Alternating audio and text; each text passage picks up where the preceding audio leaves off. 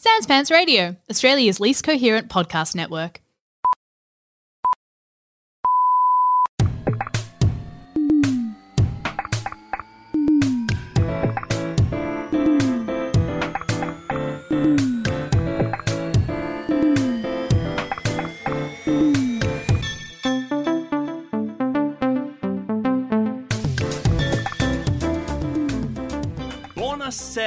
Bambinos, and welcome to another episode of Total Reboot, the only podcast on the freaking internet available for both download and streaming that dares to discuss cinema. My name is Alexei Toliopoulos, and it is my esteemed pleasure to continue this mini series all about gore movies. That's right, food films. In this mini series called Cuisine on Screen, joined by my highly esteemed co host, the Prince of Pasta, Mitch Orr. Lexi baby. We're talking about a big one today, man. How are you feeling? Talking about big night today. I'm really looking forward to talking about it with you, Lex, because I really don't know how I feel about this film. Wow. So there are emotional stakes built into this episode from the first seconds of it. We have got a character arc ready to be formed, Mitchy. and joining the Prince of Pasta today, it's the Prince of Print, Osman Faruqi. How are you, baby? Lex, Mitch, I'm very excited. I'm a big fan of the pod, big fan of the food series, and have a lot of very um, positive views about this movie. So I'm very interested that, that Mitch seems a bit mixed. I feel like, you know, we could come to blows, but that's great for a fun listening experience. yeah, this might be the first and most passionate episode of the podcast. I can't wait to see what happens, especially with me in the mediator chair. um, Oz, you, of course, you're the host of the Culture for Schwartz Media, a great pop culture and culture podcast. But also, you're about to put another little feather in your cap, a feather that I would call a restaurateur. That's one of the weirdest pivots in my professional career is that I am, I mean, technically about to open a restaurant, but also technically have already kind of opened one because we've been doing pop ups throughout most of this year across Melbourne uh, with a, a, friend of mine, a, a, chef in Melbourne, a guy called Nagesh Sethia, who is one of the best chefs I think this city has has thrown up. Um, he's worked at some amazing spots by Liberty, Capitano, uh, you know, his place Anchovy in Richmond. He's from a Mauritian background. Um, we met and I heard a bit about his story, and he said to me, You know, it really frustrates me in this country that all the fancy food places, even some of the best Vietnamese, Thai, Sri Lankan joints, are run by white people, uh, staffed, uh, chefed by white people. It's like I have that background. I can do fine dining food. Why can't I do fine dining food that is my culture's cuisine, Mauritian food? And I'm like, you know what? I like the sound of that. I have a little bit of savings and I'm never going to buy a house. So why don't I put all my savings into this? And then, you know, the Delta wave hit Australia, and I'm pretty fucked right now, if I'm honest with you guys. But, you know, the, I, I can watch movies about food and restauranting. You know, it's something to to keep me motivated to pass the time in these lockdowns. Yeah, well, that's why we needed to get you on this mini series because you're blending those worlds, pop culture discussion and food, just as we are on this mini series. So I'm so glad you got to come down for it. I look, I actually had a lot of take rewatching this movie this week with the new intimate knowledge I have of how restauranting works as a business and how uh, much food you can make with like two and a half chefs. I got a lot of thoughts on on how uh, the realism of this film, what what they're able to pull off. I'm excited to bring uh, it. To yes, this. I can't, I can't wait to get into that. I, I cannot wait to get into that. Before we do though, Oz, are there any like food moments in films that like really resonate with you and have always stuck with you? There's two, and like you know me pretty well, Alexei, in terms of what I like about movies. So perhaps none of them, neither of them, are going to be that surprising. they both have to do with old Italian men teaching young Italian men how to cook classic meals, right? So you can already tell where I'm going with this. There's obviously The Godfather, uh, you know, uh, Michael being taught how to make uh, spaghetti meatballs. Uh, oh yeah, in, in, the Godfather one, an iconic scene, big old right? Clemenza, man. That's what. That's one of my favorites. Big old Pete Clemenza. It's just it's beautiful, and I think there's a lot of in this movie Big Night that reminded me of that. I don't know whether that's just because mm. there's Italian guys in you know the east coast of America talking about food, but I think what I love about the way that The Godfather and this movie treat food is that it's not just something to be consumed. It's directly linked to culture and a story of immigration and what that means in America right now. And then the other one, in a similar vein, is uh, is in Goodfellas when I think Paulie is teaching um, uh, is teaching them how to like slice the garlic with the with the razor blade in prison. They're my two standout food moments. That's that's my all-time favorite too. Have you ever tried it, Mitch? Have you ever sliced the garlic with a? I never, I never have. I never. Have. I was actually thinking, Lex, that maybe with the wrap-up episode, like I did the Oh, lobster man. pasta, I might try and replicate the jail dinner from Goodfellas and have Oh, a go. get the Gillette Mac Five out, dude, and see what happens. Get some of that nice uh, soothing aloe vera on that garlic. See where it goes. so we'll see. We'll see how motivated I am. But I, the thought did cross my mind. Do you know you asked me about um, film, Alexei, but I've got another Hmm. favorite like moment from TV in food. Um, I don't know if you guys are fans of the U.S. Office, but that com- that I think it's one of the cold opens where Kevin has just got the big bucket of chili that he brings in to, to the Wow. office, and he just slips, and it's like a, a, four minute gag of just chili being spilled. It's, completely absurd. Oh my god, absolute iconic. And you know what? I've still eaten chili many a times after seeing it, seeing it all slopped up on an office floor in that TV show. Also, Oz, it was so interesting you mentioned like the Coppola Clemenza scenes and the Scorsese one because that's weirdly that's the first time it's come up really in this mini miniseries. But they're like the two that I always gravitate to uh, as well. And Coppola said that he always felt like if his movie wasn't a hit or wasn't special or didn't like artistically do something in his early films he said that he would always sneak a recipe in there so that way mm. people would still take something away from the movie even if it was like a complete failure Extraordinary, extraordinary. i mean that's why he's one of the kings Is there- absolutely what's the recipe? Is there a recipe in Apocalypse Now? I'm trying to think. What are they cooking up in that movie other than? well tragically they do they do slaughter a cow and um, i believe they do consume it so maybe not an at-home recipe but you know it's in there buried somewhere I mean, it's very detailed the way they stab that buffalo. So I guess you could take that. You know how to like kill a buffalo with 18 tribespeople. Yeah, more butchery skills rather than like an actual recipe in that one. Well, I say let's do it, babies. Let's carve up that timpano and start talking about Stanley Tucci's directorial debut, Big Night. They were two brothers who came to America bearing Italy's greatest gift. To eat good food is to be close to God. I'm never sure what that means, but it's true anyway. They have a talent for cooking. no, wait. Have table. Now, all they need If you give people time, they learn. This is a restaurant, not a cooking school. is a recipe for success. If we don't receive your payment by the end of the month, we will foreclose. What do you mean? Their only hope is a plan. Louis Prima. Louis Prima? He's a friend of mine. I make a call. He's in town next week. You cook for him. Louis Prima is coming. He's not just some guy. He's famous. Their only obstacle Men, boys. is each other.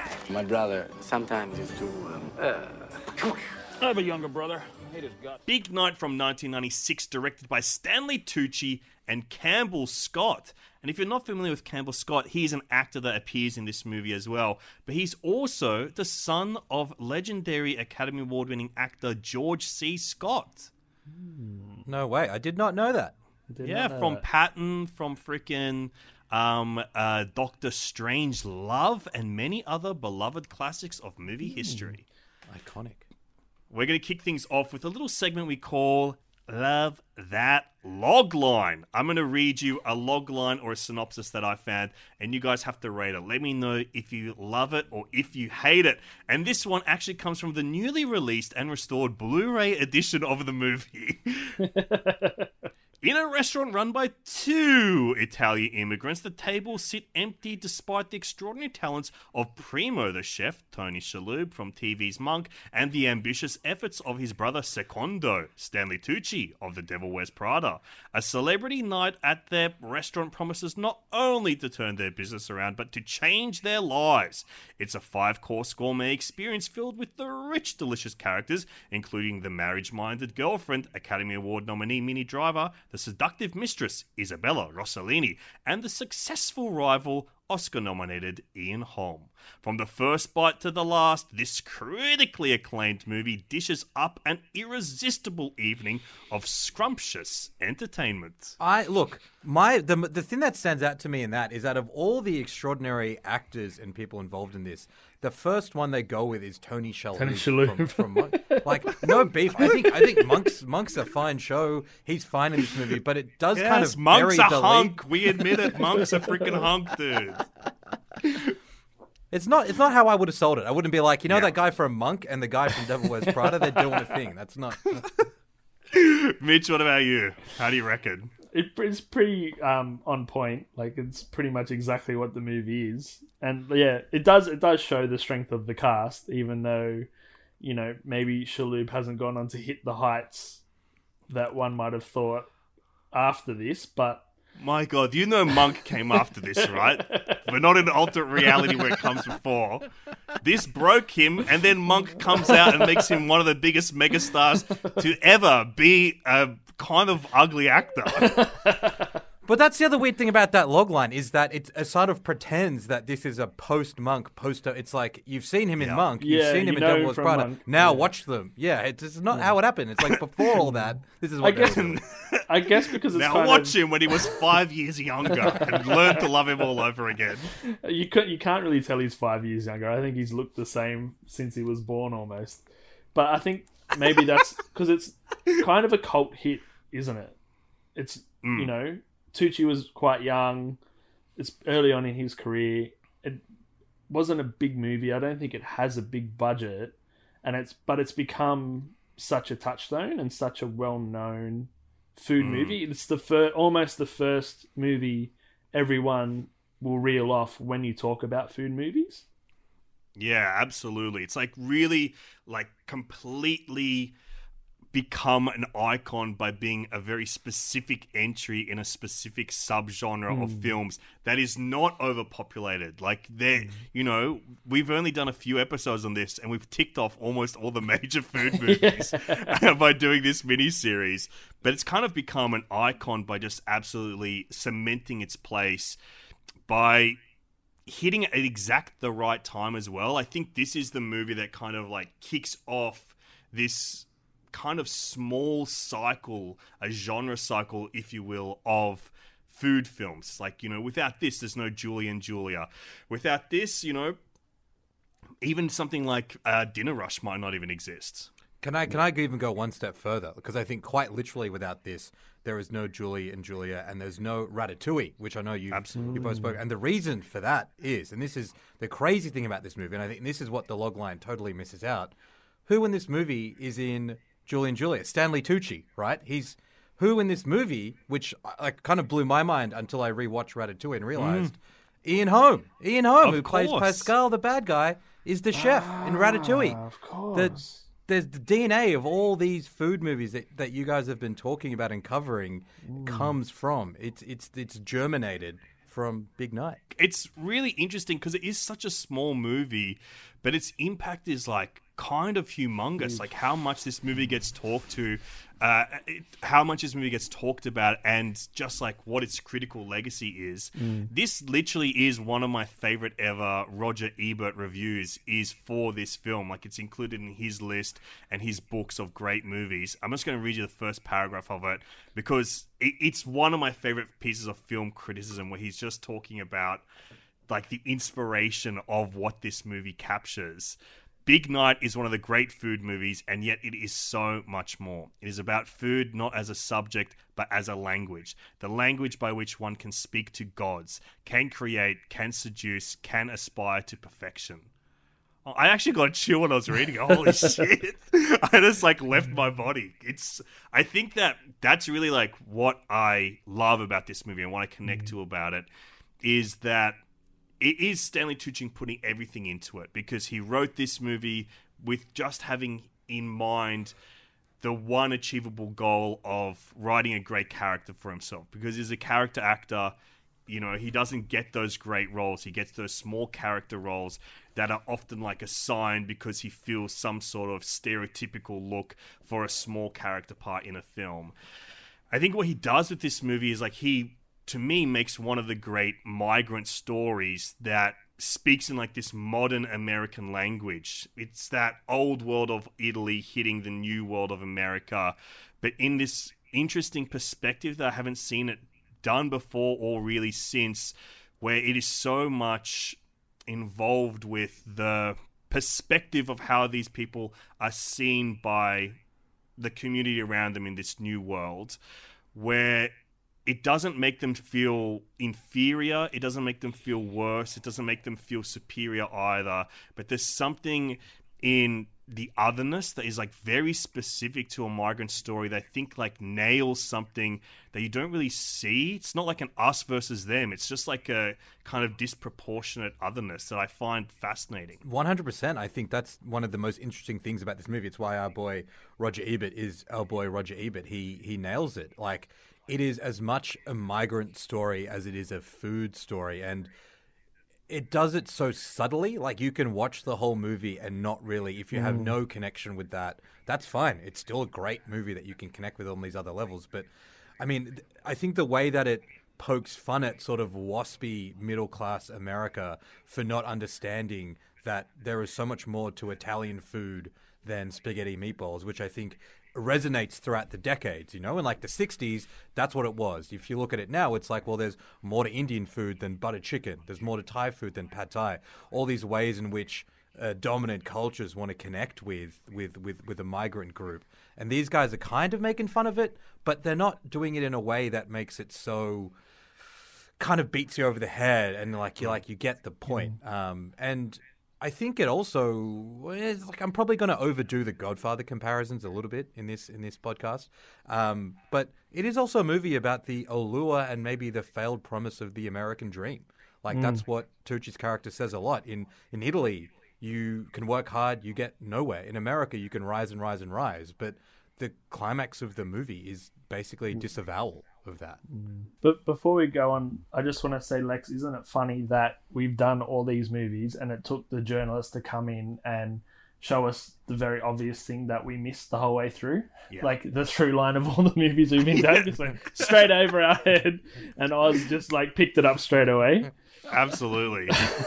You're very good at uncovering those clues, Oz. I don't know how they did it. Mm. I think I think like you guys, I'm just weirdly obsessed with these kinds of movies and, and, and Stanley Tucci and, and Ian Holm. It just happened to be Yeah. perfect, uh, Yeah. you know, alignment of my interests. Another big part of it that is similar to there's almost three parts, right? There's the food, the migrant story, and there's almost the story of the artist and the creative, and that can probably be Tucci putting himself and him having to sacrifice what he's doing to make a living and all that kind of stuff, and that comes up in Primo wanting to serve risotto the way he serves it, and you serve it this way, and all that kind of stuff, and not wanting to compromise on his art for the sake of the general public and how opposite that vision is to a commercially viable vision. Mm. and that's that's we'll get into it but that's what this movie hits. Maybe that's why i struggle with this movie because it hits really close to home in a lot of ways. Mitch, there's actually a chef that shares that opinion with you uh, that you greatly admire. Anthony Bourdain, when he was talking about Big Night, this is what he said. It's way up there on my list of favorite food movies. It fully portrays the pain of the chef whose food is correct but unappreciated. There's an incident in the first Hmm. scene. A woman walks into the restaurant and orders the chef's seafood risotto, and it is a perfect, authentic seafood risotto, and she complains, Where's the seafood? What is this? It's just rice. And then asks for an order of spaghetti and meatballs on the side. And when I saw this film, it was in a theater full of chefs. On the side. You could hear the sharp intake of breath as all of these chefs reacted to that scene. that pain, everybody went through it. that's that's that scene was infuriating and also a ve- very a very familiar feeling not in the terms of i think in terms of maybe lack of understanding or even lack of compassion on the part of the diner of what the restaurant is and a restaurant doesn't have to be everything to everybody and you don't go to a restaurant like if you want to have a side of spaghetti and meatballs just stay the fuck at home don't go to a, the restaurant that does this thing this way. You know what I mean? But Yeah. a big thing about that that hit for me, that scene, is I'm not a migrant, but I've worked my career in Italian kitchens and hearing stories from the older generation of Italian chefs who really um, introduced Sydney, Sydney especially, to Italian food. Guys like Armando Percuoco, Lucio Galetto, Beppi Polese, and their restaurants. And you know, Beppi's is still going. It's uh, the second oldest restaurant in Australia by a couple of months, I think. It's seventy something years old, I think. And I and Lucio's closed maybe a year or two ago, and it had been around for fifty odd years, I think. So I know, and from hearing their stories, that they went through these struggles of trying to hmm. educate Anglo-Saxon customers about what fucking calamari was. Like it's so far in terms of Italian food, it's so far removed from where we are now. But like I said, each cuisine and each different type of heritage and their culture sort of goes through the same struggles as it becomes a more popular thing or that culture puts themselves on the map and develops like the Vietnamese hotspot, not hotspot, the Vietnamese um, epicenter of Cabramatta, where they create and try to protect and have their legacies and their culture endure. And then we slowly, the rest of the world or the rest of the city starts to learn about it and how amazing this cuisine is. And to think that that's so real that story that scene is so real and i'm sure that's why it resonates with a lot of the older generation with them coming with migrating to wherever to america to australia and going through that thing of ha- being othered because their food was weird and i'm sure both you guys experienced it in primary school and stuff like that with you know whatever you had in your lunchbox that wasn't a ham sandwich Yeah, I had seafood risotto know? every day, and people were like, "What the hell is this? Where's the spaghetti meatballs?" Yeah. yeah And but, I you know- actually went to ho- school my whole life in Little Italy, so I was pretty safe. but that that scene just really hit for me because of hearing all those stories of you know calamari was bait for fishing. It wasn't something mm. you ate. And mm. on and on on and on and on. And the work that tho- that generation had to put in that we now all benefit from and just the sheer ignorance they were against they were fighting against you know and like you were saying oz you know even now we appreciate that Italian food isn't Italian food, it's regional cuisine. And we're just mm. starting to learn that about Chinese food, how regional Chinese cuisine is, and all these different types of things. So that just that one scene is so important, I think. I think why this movie has like caught on so much is because it hits these things at exact right time. Like this is when that conversation starts changing. It's in the late '90s where there is like a food media boom. Like we do have celebrity chefs at this time, and people in uh, Western cultures are embracing the cuisines from around the world. They're becoming really interested in them, and I think with what's kind of interesting as far as like popular culture goes and food culture goes, kind of where like really where culture goes, especially when it comes to like migrant diasporic cultures, is I feel like Italians have always kind of led the way with like breaking through the barrier. Like you you know, the movies we're talking about at the start of this podcast are like two of the most beloved pictures of all time, The Godfather hmm. and Goodfellas. And those are like Italian migrant stories, and they've become classics because they're the first ones to break through and have their culture embraced. I don't know what it is, like w- maybe it's just like Italian migration to Western societies. They're the first ones on the boats to get there and the first ones to kind of break through. But the impact on popular culture by like diaspora communities of Italians is, I mean, you can't not mention it. It's humongous. I think, yeah, totally. I think there's two different elements it. I think on the food level, I think you're totally right in the sense that that's a kind of Western cuisine that's different to uh, English kind of food, American kind of food. So it's different and exciting, but it's not it's sort of familiar, right? We know what Yes. Italians are. We know where they come from. They're living here. They've been around for a bit. Let's eat their food. But then I think what this movie does is it brings these two different things together. It brings together Italian food culture and this question of it being accepted in the mainstream or not. And then also like second or first generation Italian movie culture. Like I think again, I'm, I promise you, I'm not just going to talk about Scorsese or Coppola throughout this whole podcast, but I Brad, do it, do it, do it, do it. I, I, I do think that this movie is in dialogue with, I think, more Goodfellas. You know, Goodfellas only came out a few years earlier. I think the scene, I don't know if I'm getting too ahead, but I think there's one scene where uh, Stanley Tucci's character walks into Pascal's restaurant for the first time. And that reminds me a lot of that long tracking shot in Goodfellas. It's not quite as proficient, but it's him being greeted. He's coming through. You're seeing the camera pan around this restaurant slash nightclub. It's all kind of happening. And at the very least, to me, that suggests that they know Tucci. They know that these there are these movies that are that are using film and are, and are very similarly bringing in ideas of culture and identity through cinema. And then and so Tucci takes that he takes the food stuff and he puts it together in this movie. And I think it that's why it has an impact. That's why it does resonate with you know chefs, with other filmmakers, uh, with just general people in the states deciding what they want to eat, what they expect from a restaurant. It's so interesting you bring up that scene because that was something I noticed this time as well. Is like the actual style of the film changes in that moment. Like it does get a little bit grander. It does get a little bit more stylish. It does get a little bit more kind of modern rock and rolly in those moments, like those 1960s and 70s experimentally, or those films that kind of push the barrier of what film really could do, captures like that Scorsese type energy. Whereas like the rest of the film, when we're in the kitchen or in the restaurant of Stanley Tucci and Tony Shalhoub, uh, and of course Marc Anthony as well in those scenes. Oh, we He's can't not talk about Marc Anthony. It's fan- yeah, We, brilliant. we gotta talk about Marc Anthony. He didn't even get a mention on the back of the Blu-ray.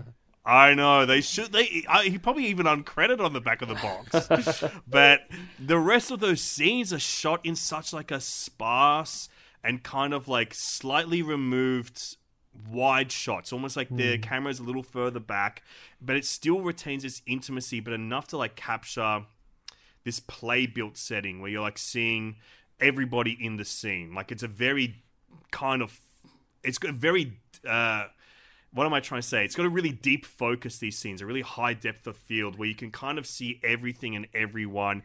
So it does feel like they're on a stage and you're in Yeah, the does. audience looking in. And every scene is kind of like one long sustained shot.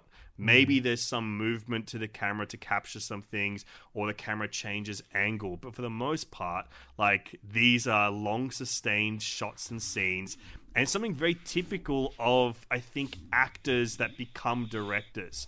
And because this is directed by two actors that also have like a background in theater, I would say it kind of has that real stagey feeling where it's the the performances that provide the editing and the performances that provide the tension and the escalation rather than actual uh, filmmaking and film language techniques. And I think that's like one of the other things that just like makes people love this movie is you really get this strong feeling of who these characters are and what all their relationships are like and what the dynamic between every single character in this movie is. Like what are their shared experiences and how they relate to each other. I think maybe that's part of why I struggle. I, I can't decide if I love it or if, I hate it, is because at times it really does feel like you're watching a play on a stage. There are, like, I'll give, well, I'm going way ahead, but the almost the very, almost the very last scene where they've had their big fight on the beach, and even the beach scene feels like a play as well. It's very like Greek tragedy, and and I mm. think, and then they come back to the kitchen, and Tony walks in after Tucci's already made eggs for him and Marc Anthony, and Shalhoub just sort of stands there for a bit and looks around. And it's almost like he's forgotten his lines, and he's looking around for that bit of hmm. memory to jog, and then okay. and I think maybe that's why. I think I don't understand the language that the film is made in. At times, to me, it feels like I'm watching Fawlty Towers. Mm. At times, it feels really, really over the top. At times, it's really small. so I think I struggle with the language of the film, and then I add to that the fact that it hits close to home the struggles of running a small business, the struggles of that small business not doing really well, having someone say amazing things to your face and be friends to you while they're fucking you over and being your undoing in the end. And not that I've had, you know, that doesn't necessarily hit close to home, but People do like you, Mitch, if you're worried about that. but all those like you know i've had trouble with business partners and that, that Mm. sort of has that feeling to it and just it makes it a tough watch and then tucci's character being because i'm a chef i side with primo all the time you know what i mean i feel primo's emotion and frustrations very much and then to have tucci swanning around and thinking he knows what's best, and he probably does in terms of a business sense. And Primo struggling, like we said, with that give and take and that kind of thing. It it's really hard to watch. And I, the first time, I think the first time I actually watched it was last year in lockdown, maybe after we'd spoken about it, Lex. And I enjoyed it then, but on this rewatch, it it hit harder for some reason. And I think that's part like I know it's a great film and there are mm. fantastic moments, but I struggle with it. I think as well, you just brought something up to my attention now.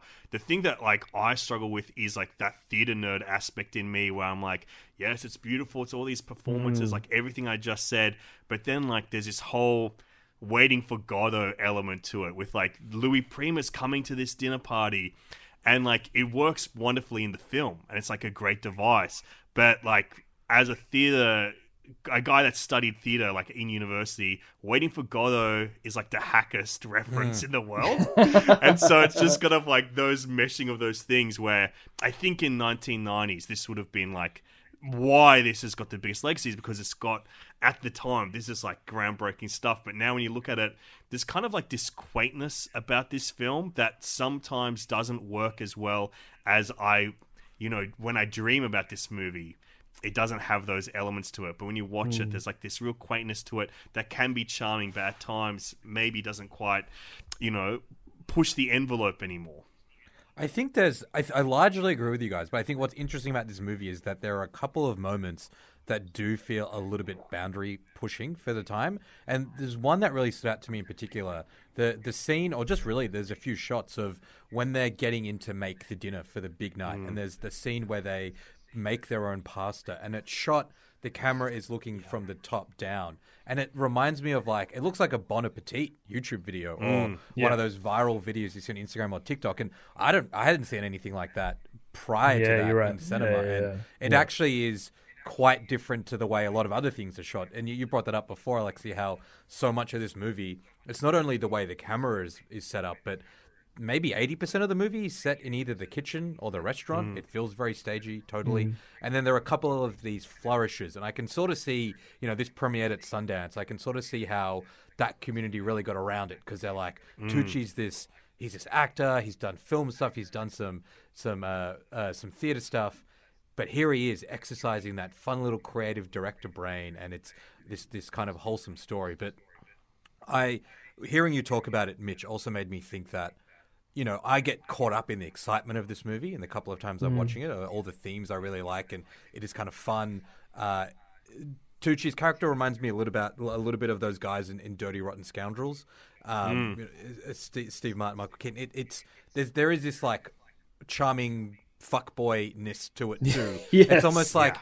Everyone is kind of in a slightly different movie, and so it is Mm. enjoyable. But then when you take a step back, and, and I hear you talk about it, and even Alexei talking about the kind of quaintness, it's actually not as coherent as it feels sometimes when you're Mm. watching it. You're like, Mm. these are all interesting storylines that all kind of intersect, but then you're like, nah, there's a whole thing happening here.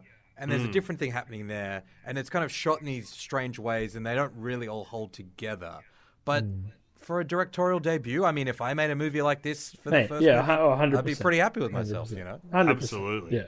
And all, you just kind of remind me of something that I noticed this time as well is that in the credits, Robert Altman is thanked, who's like one of the all time great directors. Mm. We've mentioned him before in this miniseries in the Dinner Rush episode as kind of like a director of those multi layered stories. And I think this does have a little bit of that energy about it where there are. And this also. Uh, And also, Robert Altman is a filmmaker that directed films that were literally adaptations of plays that still Mm. had that stagey quality. So I think there is like this Altman energy about it where there are multiple storylines going co- like concurrently with each other. But in the soundscape of this movie as well, there's an Altman energy where we hear things happening at different places. The sound feels captured from the space it's in rather than like soundscaped too much after. Most of the music, apart from you know some of the jazz score it does feel quite diegetic it is happening in the place that it's that we're watching it it's kind of eh, man i i'm swinging back around. I'm always swinging with this movie. It's i think it's why like you know when i'm saying swinging i'm swinging between a four and a half and a five star or a four star. It's not that much swinging but um yeah it's it's interesting. Let's talk about the performances though, because this is a movie made by actors, and largely this cast is like pretty like top tier.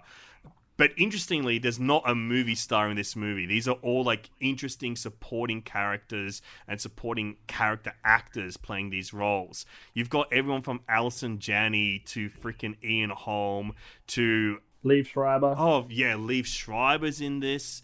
But there's so many like cast members that we've got to talk about. But let's start talking about those two brothers, the Tooch and the Lube. We love the Tooch and the Lube on this show. Let's get shalubricated and talk about these two fellas. one of one of the things that stands out to me is like Tucci has an Italian background. Shalhoub's background is not Italian. His his um, family comes from Hmm. the the Middle East in, in sort of pre around Ottoman times. I think they're from what is now Lebanon. But honestly, I think his Italian accent and his Italian was better than Tucci's. Uh, I, I thought Tucci was, great. was not having a great Italian accent. I think his performance is is fun and, and he plays the character really well. But I was genuinely surprised at how fluent and conversant and how much he did embody. Uh, I think Shalhoub, to me, Shalhoub and Marc Anthony are the two standouts for me for different reasons, but they're both like. Shalhoub is this guy. I think Mitch, you put it so well. He's this guy who's trying to be creative. He's conflicted about it. He doesn't really love America, but he's he is trying to give it a go. He has this intensity. His interactions mm-hmm. with everyone are very funny and very weird. I, as well, I think that Shalhoub performance it's magnificent in this movie because it captures everything that he's so talented at, which is weird, kind of like idiosyncratic comedy where he's very like self-centered. I think he's really good at playing those self-centered characters, but that are not high status. And the kind of thing that really moved me about this film this time, he has like a speech about like, you know, talking to God through food. And it kind of hit me now viewing this really as like a migrant story. And this is a guy that has almost no life outside the four walls of this kitchen. Like he doesn't even have a life inside the restaurant, it's just inside the kitchen. That it's almost like I see this character now as someone who is in a new country, learning a new language, so he can't even really communicate to anybody. So the only people he can communicate is through like his language of cuisine, his language of like the culinary arts, and him seeing himself as an artist, seeing himself producing his food as art is like the only way he knows how to communicate, and the only person that might be listening is God's. And hmm. that's kind of where I found this character now, and like what what I find it like a tragic comic character as well. because that's that's also the only place he's comfortable. He's anytime he's outside of that environment, he's very awkward. He doesn't know what to say. He struggles to speak and communicate. But inside that kitchen, he has beautiful language. You know, he can describe everything. He can talk to God. But outside of that, he's very unsure of himself and very awkward. And that he portrays that really well. And it's all he's also very funny. And we've been kind of dancing around it, but we got to talk about this weird little supporting performance by J Lo's ex, Marc Anthony. I I am obsessed with this character, and I forget he's in it every time until I watch it again. and he absolutely does so. Everything he does is so small and so little, but he steals the, every scene for me. Yeah. What? What? He's in a different movie. Like I don't know what he's doing. I don't know if he has any lines or what he's up to. But he's just. It's such a strange role. Like what is the the direction and the writing for that role? You're always kind of there in the background. I don't know whether I'm missing something, whether there is some like bigger point they're trying to make about these kinds of kitchen hands. But I mean, he clearly is an extremely good cook. This is my take. He's extremely good mm-hmm. at what he does because you look at the food that comes out of that kitchen when they put their heart and mind to it, and it's wild. Like there's can I can I get into this or am I stepping on Yeah, something? Like, let's do it. So when they're at the climax of of the the film and they're doing the dinner, and you've got the first course, which is technically not even the first course because you know the title card comes up and it's il primo, but before that the entree is a platter of risotto made in uh, three different colors. So there's a seafood risotto, a tomato risotto, a pesto risotto. There's the timpano. There's like roasted quails. There's a suckling pig. We know that Tucci's character is, you know, hanging around and partying. And in fact, we kind of know that Shalhoub's character is doing the same thing because he's in love with this girl. He's flirting with her. Marc Anthony's the one doing all this food work. He's he's Well- the MVP. Not not even just on the night. The whole day, Tucci's out fucking Isabella and mucking around. Shalhoub's out buying flowers and then having a nap at the fucking barber shop. Like, where the fuck is all this food coming from? When did they like the whole time they've got the timpano in the oven? When the fuck did the suckling pig get cooked? They're cooking It's- it in a pit out the back or something, dude. It's ridiculous. But Marc, Marc Anthony's character, he's he steals so many moments for me as well. Just the little like he's trying to walk through the crowd when they're all dancing and they're just sort of bumping him and it's like he doesn't exist to them and he's just trying to walk his way through and or then earlier on when Tucci gets back from buying the booze and he tells him to go and get the booze and then I can't even remember Marc Anthony's character but he's like oh yeah no worries. Just say thanks. Yep no I'll do it. Thanks mate. Yep yep yep. And off he goes you know? There's all these like little very real things that a busboy would all like would react and how he would be hmm. treated. And he he just does it with such charm and humor that it's like it just jumps out of the screen every time he, he's on screen Yeah, I agree as well. Like, I think that it's such a weird performance. It's like he doesn't make eye contact with anyone in the movie. and there's something very authentic about that, in like, he is the lower status character. He doesn't really have any deeper connections to anyone. But also, I kind of read it as that he's probably the the newest migrant of everyone, and maybe he doesn't have as easy time communicating with everyone else uh, as the other characters do. But also, you know, he's probably Marc Anthony's a character probably the actor that can do the worst Italian accent, and probably decided not to do it that much. is one of the things. or he or he did it and they just cut out all of his actual lines because they're like this guy. Because let's be real, like Marc Anthony's career, this is probably his best performance, and he's like not talking a lot in it. So yeah, mm. Oh man, I mm. gotta give a shout out, Marc Anthony. Give him some praise for Man on Fire, where he plays a slimy dad. He's perfectly cast as a slime ball. Like he's a slug incarnate, if you ask me. One thing I want to ask you, Mitch. This is like maybe the mm. first time I can remember encountering like a concept that's like very well known now. But the idea of like a chef's table, like just one big banquet at a restaurant where it's like serving like what the chef dreams of serving. Do you think this is what helped that catch on as a concept? I think it could have. I think even like the banquet table of just the spread of antipasto stuff there. Like I think even that's inspiration for these craze of grazing boards these days.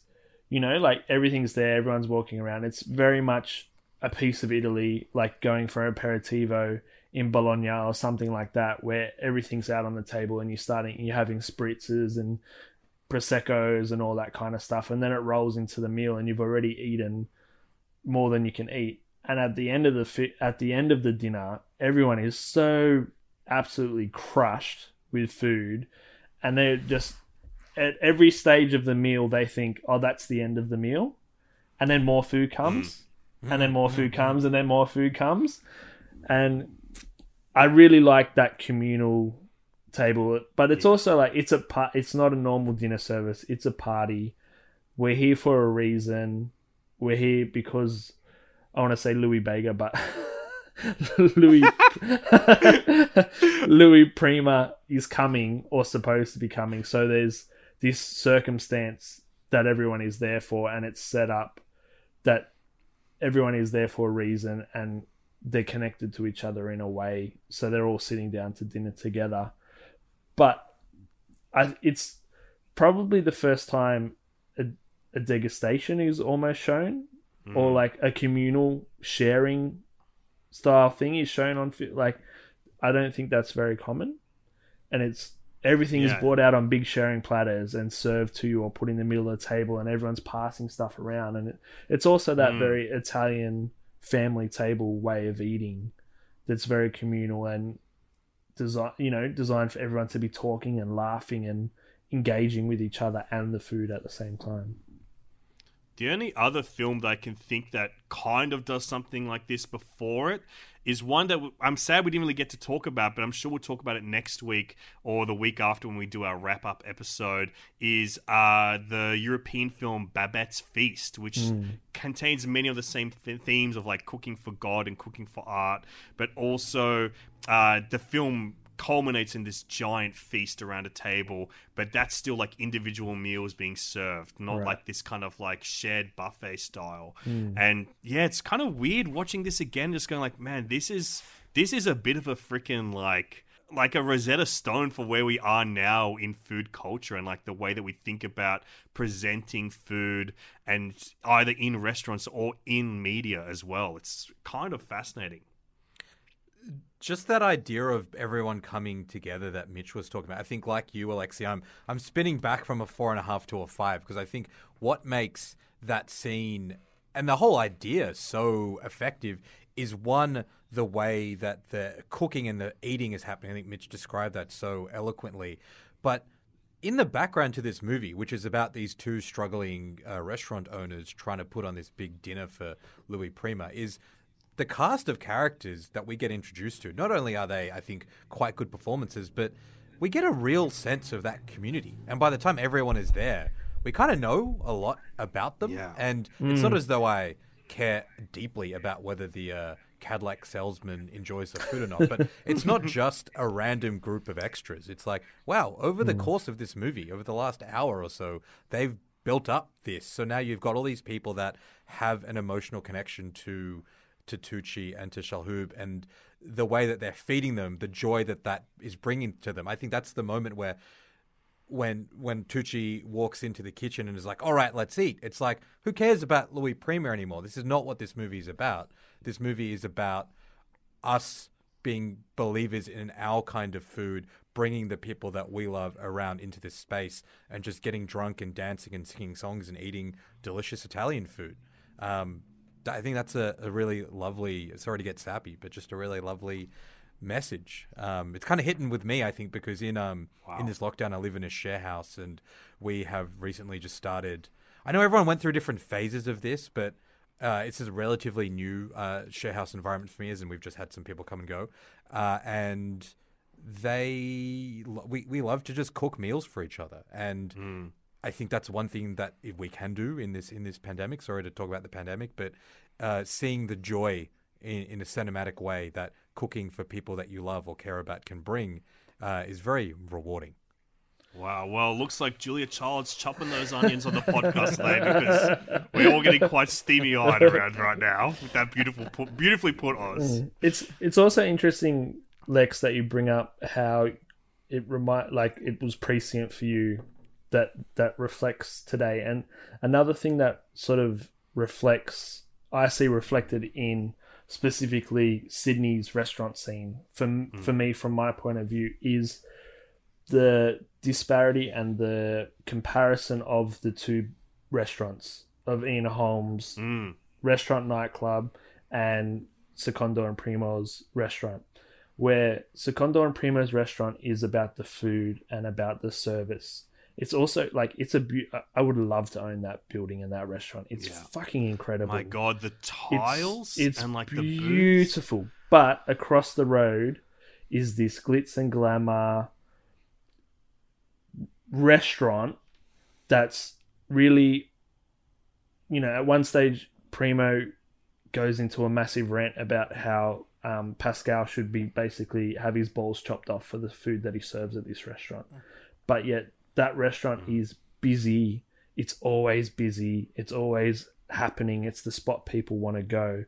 And that comparison, and I, I feel like Sydney, the Sydney restaurant scene is back into this sort of spot now where people don't care so much about the food. They don't want to be shown something new or something creative. They want to go to a place that has ambience and vibe and buzz and an, a fit out.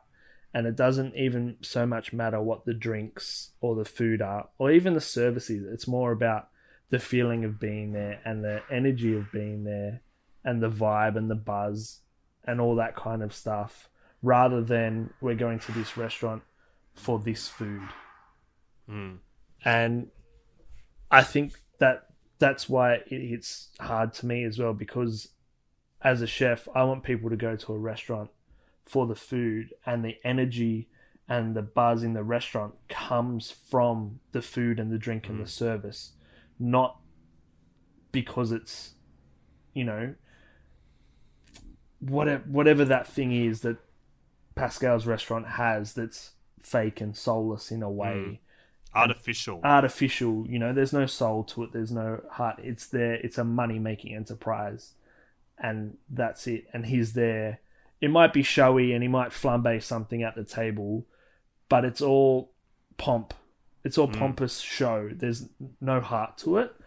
And I think that's another thing that hits close to home for me as well is and it just shows again how do you create and I'm sure Oz is going through it now too.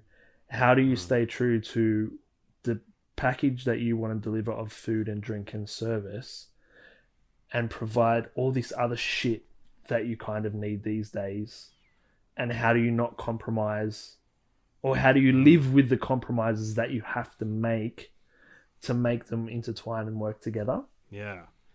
Man, so interesting because, you know, this film at times feel like the stakes are very low, but all three of us has talked about like how this emotionally resonates with us like quite deeply in three really different ways.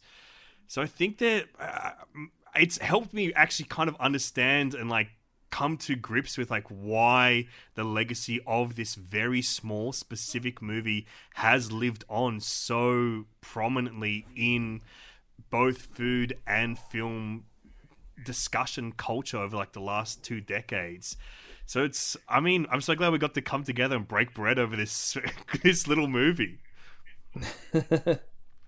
I think we should get into our final categories and give away some awards. We give away a couple of Oscars on this podcast. We start off by giving an award to those that very seldom receive them. We sing our songs to the character actors on this podcast and sing our praises to them. I'm going to give away our first Oscar for the evening for Best Character Actor to a little actor known as Pasquale Cajano. And this guy plays Alberto the Barber in this movie. Have you guys ever seen this fella before on the screen? I feel like I've seen him a bunch of times, but Yeah. I, I couldn't He's- tell you where I've seen him. He's like, oh, it's that guy. That's the guy that I see around. He's definitely that guy. He's like, I've seen him in a thousand things, and I don't know what any of them are. What's he in? What's he in? I might actually tell you this. This guy's only in like five or six movies, but between the three of us, I reckon we would have seen every single film that he appears in. Let me tell you a little bit about this guy. Pasquale Cajano was an Italian American New York City Italian AM pers- radio personality in the 1960s. He started a film career late in life after a cameo in Martin Scorsese's The Age of Innocence. And then his friend Martin Scorsese cast him once again in the 1995 hit film Casino There as the head of the Chicago mob. And he's kind of like the main antagonist of that movie. And um, since then, he's had small roles in Sleepers, uh, The Imposters, and also alongside Bobby De Niro once again in Analyze This. It's a good hit rate. Maybe that's I. I just watched analyze this in the last couple of months. Maybe that's that's why he popped. It, that's why he's so familiar to me. Yeah, absolutely. He's just got mm. such a great face and such like a great attitude. And you know what? I'm sending one up to heaven for him. Sadly, he did pass away October 24th in the year 2000. So our Mr. Pasquale Cajano, Total Reboot, is now dedicated in your honor from henceforth. Every episode is dedicated to you from this point onwards. Maybe you could rename the um the Oscar for best character acting for Pasquale. You know, Wow. Cajano. Is that? I'm not to tell you how to do your podcast. You can do whatever you want. You know what? We will consider it. We might. We will consider it, but I can't promise anything. Cam might be pissed off that we Yeah. renamed something on an episode that he's who, not the, on. who the fuck is Pasquale Who is this guy? What are you talking about? You got to take it to the powers that be first. Yeah, for sure. We've been talking about food movies for the last few weeks, so the special Oscar for this movie has to go to maybe the most iconic dish ever served up in a flick. We got to give an Oscar to that timpano. Mitch, what the fuck is a timpano? Honestly, uh, uh, a big overcooked, um, dry-looking. uh, it's a very classical dish, one that I'm used to seeing. Um, sort of, if it's done in a, if it's taken out of the peasant cuisine, cucina povera, and elevated, it's usually molded pasta with a sauce that's set into a mold and sort of baked together. So it can be a very beautiful thing. The timpano in this in Big Night, I think looks absolutely horrible, and I would not like to eat it. The eggs are extremely overcooked before they even go into the timpano and into the oven. You don't like grey yolks? Are you kidding me? You don't like crumbly grey yolks? And I, some of the food in this movie looks. The suckling pig looked incredible. Hmm. The roast chickens or spatchcocks, whatever they were, looked incredible. Some of the vegetables look incredible. The risottos and the timpano did not look great to me, and I don't think I would enjoy It- it. It's weird as well because those are the two dishes that have lived on. But Yeah. you know, watching this movie again in HD, they kind of do look quite dry. I think I think that's a big thing. I think the the invent of HD has not been kind to them. But one of my favorite parts of the movie is when they tap the timpano and they listen to it, and I think timpano may have something to do with drums. I think there's a hmm. I, again I did no research or anything, but and watching them do that and hearing and using their other senses to hmm. go, oh yeah, fuck, we've really nailed this one. That was really beautiful to me. Well, Mitch, that's why I don't want you doing any research because your instincts are always correct and you're always sniffling out that correct little truffle out there. And the timpano does share its name with the timpani, the giant drum. Thank you, thank you.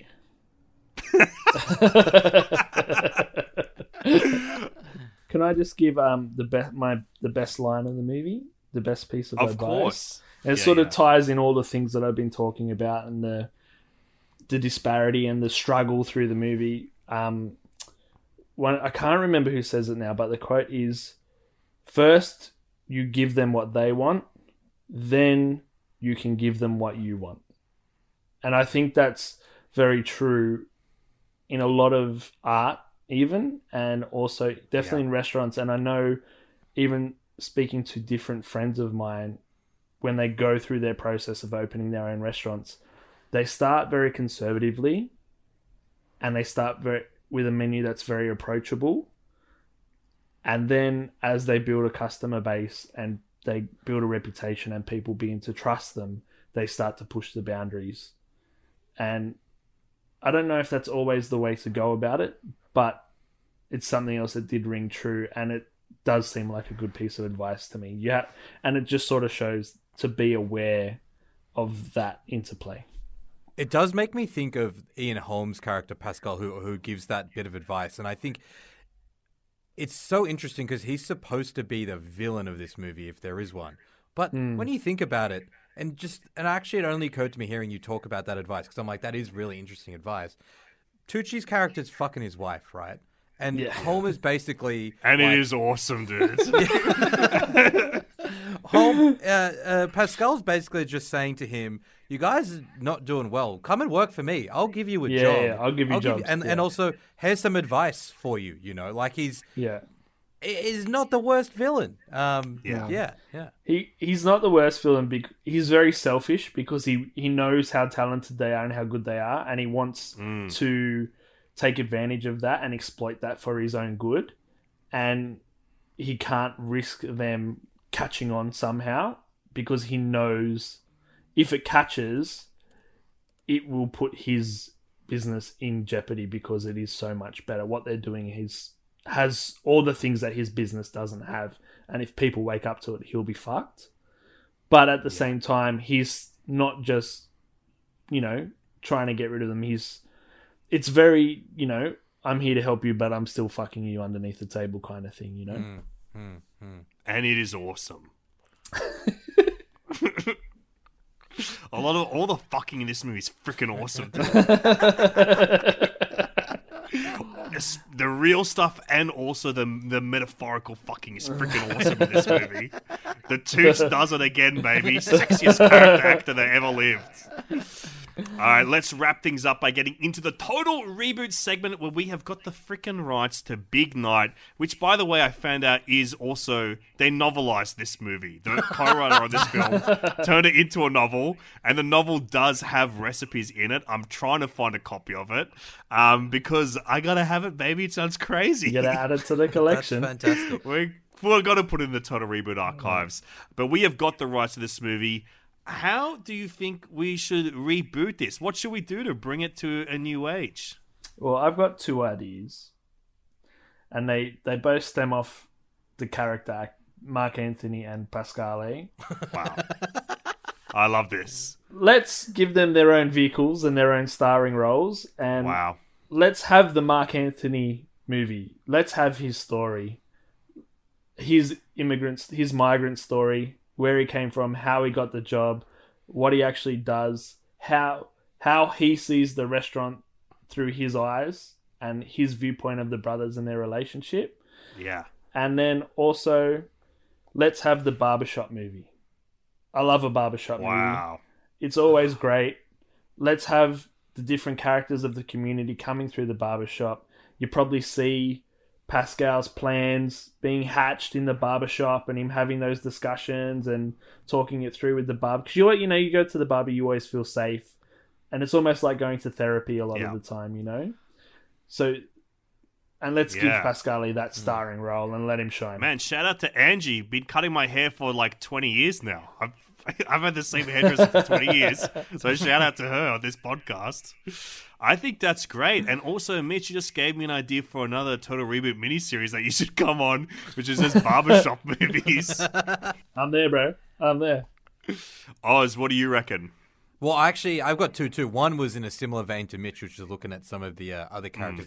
I want to know Allison Janney. She's a widow. They talk about that. What happened? What happened to her husband? Yeah. She's is she really a florist? I don't know. There's a lot going on with her. I Yeah, think. is So- that is that some of the town kind of action, the the drug front, the florist? exactly? We're talking about the Jersey Shore. You know. Yeah. Um, Very uh, but interesting. the one that I and I would do this probably as like a a, a series, right? Maybe a limited run series, and I'd take the same premise. But we were saying at the start of this chat how you know making this about Italian cuisine and setting it in the '60s makes sense. But give me two, I don't know, Pakistani migrants uh, coming in to uh, to a Western city, trying to do exactly the same thing, right? Grappling with the same stuff. I feel like you could get a more fleshed out kind of story. You could make it funny. You could make it poignant.